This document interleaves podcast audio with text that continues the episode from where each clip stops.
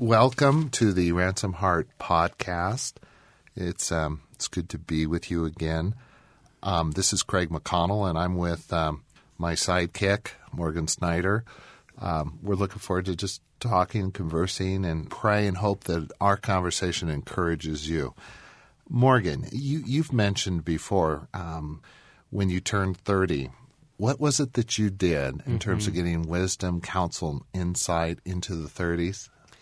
Yeah, turning 30 was a major transition on a soul level for me. And I found myself really needing to hear from God for perspective and for clarity, for guidance. And um, that took me on a journey to seek the counsel of older men, wiser men, men who I respected, to really ask questions and lean into them and say, what's it like? What should the 30s be about? What are the pitfalls, um, the warnings, the red flags that you want to throw? Um, what should a man be looking for and pursuing? And so that was four years ago. I've spent the last four years seeking uh, the oldest, wisest men I could find. And then I interviewed you on the side. I was waiting for that. There you go. So, yeah, one of those conversations, I pulled out my notes and enjoyed realizing it was four years ago that we sat outside of the outpost in some folding chairs with a cigar, and I had asked you earlier, and you'd put some thoughts together of what you'd want to share with me, and it was really fun. I enjoyed even this morning just showing this to you, and um, so we're sitting in front of the notes of what you shared with me four years ago, and Craig, just react to even seeing it. Yeah, yeah. So so I typed up some brief little snippets of wisdom, and it's titled uh, "Words from a 53-year-old Los Angelino to a 30-year-old punk from Pittsburgh." And it's it is funny because I'm I'm thinking, wow, these these were my 10 or 12 things to say to you, and I'm if I was to write this list, give it some thought, it probably look very different today. Yes, yes. So that's interesting. Yes. And one of my points to you. Um, that would illustrate that is uh, for you to know, Morgan, for young men, for every man really, to know that um, so much of what we believe and uh, are passionate about and are the kind of push uh, hot buttons in our own heart and soul and mind change over time. Yes. What we what we believe about God, life, problems, our own selves in time yes. is going to change. And yes. therefore a humility about those things. So uh, mine indeed have changed. So, yeah. Well, I appreciate. I wish I could show a picture of how you wrote this, but most of the counsel you gave were in these um, small word bites that uh-huh. are that are in juxtaposition. Uh-huh. It's almost a, a, a stable tension mm-hmm. where it's uh, on one hand it's this idea, mm-hmm. but contrasted to on the other extreme it's this idea, and both are true and they're held in a balance. Yeah. And think, I, Craig, you just articulated the one where on the far left side you have live with conviction, yeah.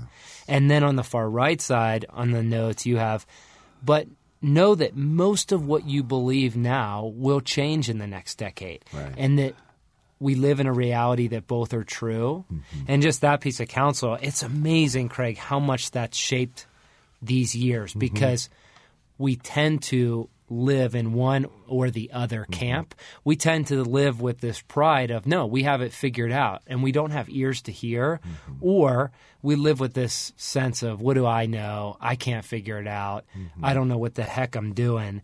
Um, but when we live in this stable tension with both, it gives us this confidence to live with passion and conviction. And as you said, this humility to know, even though I'm absolutely certain of this, it probably and most likely will be very different mm-hmm. 10 years from now. So it's true.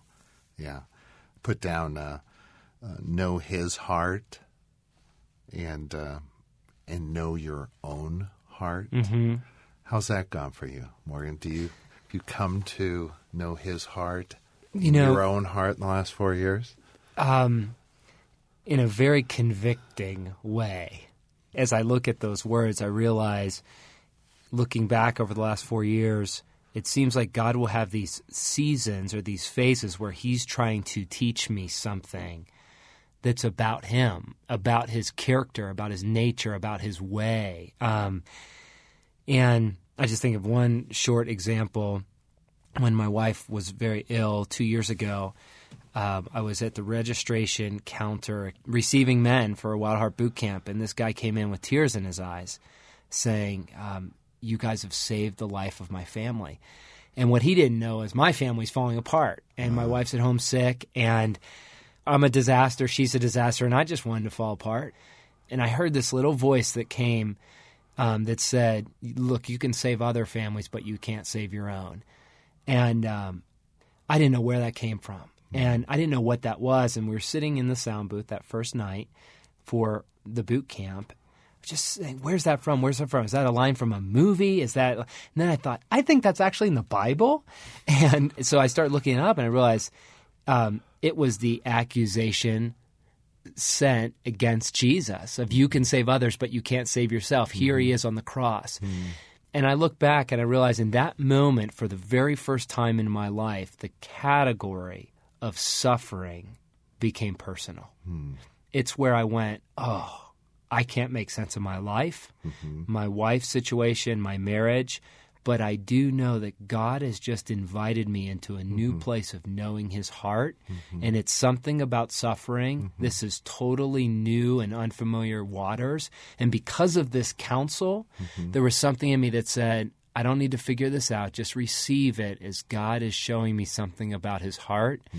Um, so that was an example of knowing His heart. And then knowing my own heart, it's amazing how um, the pressure and the inundation of demands in the 30s has just pushed to the surface so much brokenness in me and ways I relate that hurt people and have negative impact. Um, and I've pursued those of more healing and more restoration there. And at the same time, I've learned a lot about my strengths, my passion, uh, where my strength lies and where it doesn't.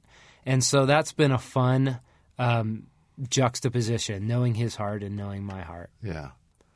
Um, two of those uh, points of tension as well, tying in with what you said, I, I suggested that you remember the mythic nature of life. That, Morgan, all that being true of your struggles, weaknesses, um, your immaturity, your need for journey, which is all appropriate at this age and stage of life, that at the same time, there's something mythic about your life, even mm-hmm. now. And on the other hand, don't take yourself too seriously. Yes. I mean, you are a world changer, mm. Morgan. Mm. Just don't take that too serious. Yes. You know, Those, Yes. that tension. that counsel's so good in this decade because as one mentor said, you know, these are the hidden years. It's mm-hmm. the years of middle management. It's the years where your greatest strength and your greatest struggle often goes unseen by many. And to remember that your life has a, a mythic nature, a destiny, that there's some imprint of the heart and character of God that He's wanting to bring through me and through every person mm-hmm. that the world won't see if we don't bring it. And yet that counsel to just not take it too seriously, I can't I can't emphasize enough the number of men that I sought counsel from in the last 4 years that have said relax, mm-hmm. enjoy, mm-hmm. exhale, don't take life too seriously. Be a 30 something man. Exactly. Be a 30 something. Do those things that are available to you because you're 30 that mm-hmm. are fleeting, like um, cuddling with Joshua last night and watching The Karate Kid. yeah. Coming home to my two children in the first rain of the spring season last night and seeing them in their raincoats and snow boots building a dam in the curb, you know, where the water is draining down the side of the road. And rather than going inside, throwing on a rain jacket and getting in the water with them. I mean, you don't get that later Yeah. on in life. Yeah. So, yeah, not taking life too seriously. Yeah. You know, one thing, Morgan, you you've hit on it a little that I didn't put down here that I that I would. I've actually thought of this as soon as I saw this sheet. Um, I think I would say to a man in his thirties that um, this is going to be a decade where you're bumping up against life not going as you wished or thought or wanted it to go. There's a lot of of um, of trying to make life work, trying to achieve, trying to establish yourself. And sometimes I think younger men lose the fact that, that God just does not allow life to unfold the way we want, to take us to places of deeper dependency upon Him, to mm. look to Him. But it's almost like there's probably other words, but learning to deal on a whole new level with life doesn't always unfold the way you think, want, Yes. or need it to. Yes. Yes, and that's so true, Craig, about this decade because one of the sobering pieces of the decade of the 30s for most men is your life matters to other people. Um, there is a requirement to come through, and there's consequences to your decisions when life isn't working and we've relied on our gifting ability or our trying to make life work outside of God, it can feel like the end of the rope. And mm-hmm. and instead it feels like, oh, what if God's after something deeper, something more through this that the thwarting is actually coming from Yes. God? Yes. Yeah. Craig, you had mentioned in this counsel these two words to laugh more and to cry more. Say more about that. I think what I'm saying there is the human heart has such capacity to feel, to laugh, to weep. And someone who's laughing and someone who's crying is someone who's observant, sees realities, and is, I think, uh, weeps with those who weep, laughs with those who laughs. There's something about being alive that um, just uh, is manifest, and we spend a lot of time laughing or crying. I think I forget who it was. Someone said most of life is is either worshiping or grieving. There's joy and there's ache. We live in Act Three. Um, and you don't want to just do one. You don't want to laugh your way through life. Um, you're not seeing clearly if that's the case. But it is important to laugh. That speaks to a heart that sees the joy and the humor and, and God's presence. Nor do you want to just cry. There's a lot of things to grieve about. Um, but we do need to cry. I think to be moved by a movie or a song or a sad face or a reality of um, people suffering and losses. Um, God is either, I think, laughing and crying, and so should we. Yes. And I think what I'm saying is you have permission to do those things. You ought to. You'll find yourself growing older doing it much, much more. Yes. Start now. Well, yeah, as you say that, I think this counsel gave me permission because before I heard that from you, think I would assumed, yeah, those are okay, those are appropriate. But the truth is, I didn't give myself permission. And after this, over the last four years, what I practice was letting that happen. If I was on the verge of feeling the emotion welling up in the tears, rather than trying to stuff it down or push through it, to embrace it and leave room for it. I went, um, had the New Year's Day by myself. I went cross country skiing and, and just this beautiful day in the wilderness of Colorado and fresh snow, first tracks. And I was driving home, and from being outside, something in my heart just opened, and I put on this this country music CD I have, and this song just somehow grabbed me, Yeah. and I could feel I had a choice to go there or not. And because of this counsel, I just said, I don't really understand what this is, but I'm not going to try to figure it out. I'm just going to give permission. Yeah. And I just wept, and and and it was a place that I was able to encounter God that I would have missed. Yeah, I think someone who's human laughs, Yeah. fully human, Yes. and cries. The other thing is, I think laughter, joy, um, as well as grief and crying and pain, they both lead us to God. Mm. You know, they both take us there to feel the realities of life and relationship and loss and beauty is is to be driven to God. Someone who laughs and cries probably knows God. So, Craig, um, right at the center of this text and the counsel you gave was this statement that really um, has guided me when you said, Love the Lord your God and love others.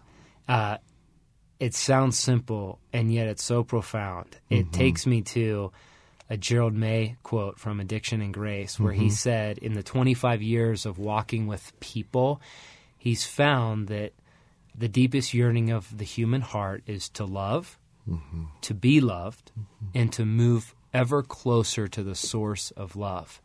And I think that having said all the counsel you gave and other things we can't get to mm-hmm. today, um, and other things that are just personal between you and I, I think that counsel has been the most formative of what does it look like to love? What does it look like to receive love? And what does it look like to move ever closer to the source of mm-hmm. love? Mm-hmm.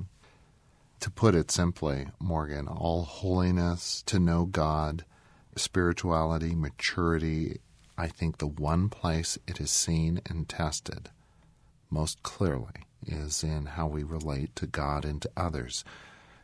And we can present ourselves as relating to God in ways that uh, the way we relate to others contradict and expose is just simply religious. So everything that counts in terms of character and spirituality has to be seen and can ultimately only be seen in some ways between our relationships with one another. Period. End of story in my book. That's good. Well, it's just good to just think about um, what are the stages of life, these decades, and, and Morgan living in his 30s has given much thought to, to what is it that God seems to be doing with men in their 30s and then other stages in their life. And here's the question What is God doing in this stage of your life? What is He after? What would nurture your heart? What would further your walk with God, with Christ? What does your heart need? What what is God working on in your character? Where's He taking you? What's He up to? And So, Father, we pray that each person listening would give permission mm-hmm. and access to mm-hmm. you, the Father, the Son, and the Holy Spirit, mm-hmm. to do the work that you long to do in their life, in this season, on this day. Amen. If you'd like more information or resources from Ransomed Heart, go to our website ransomedheart.com. You'll find uh, a whole host of things that'll help you in your walk with Christ.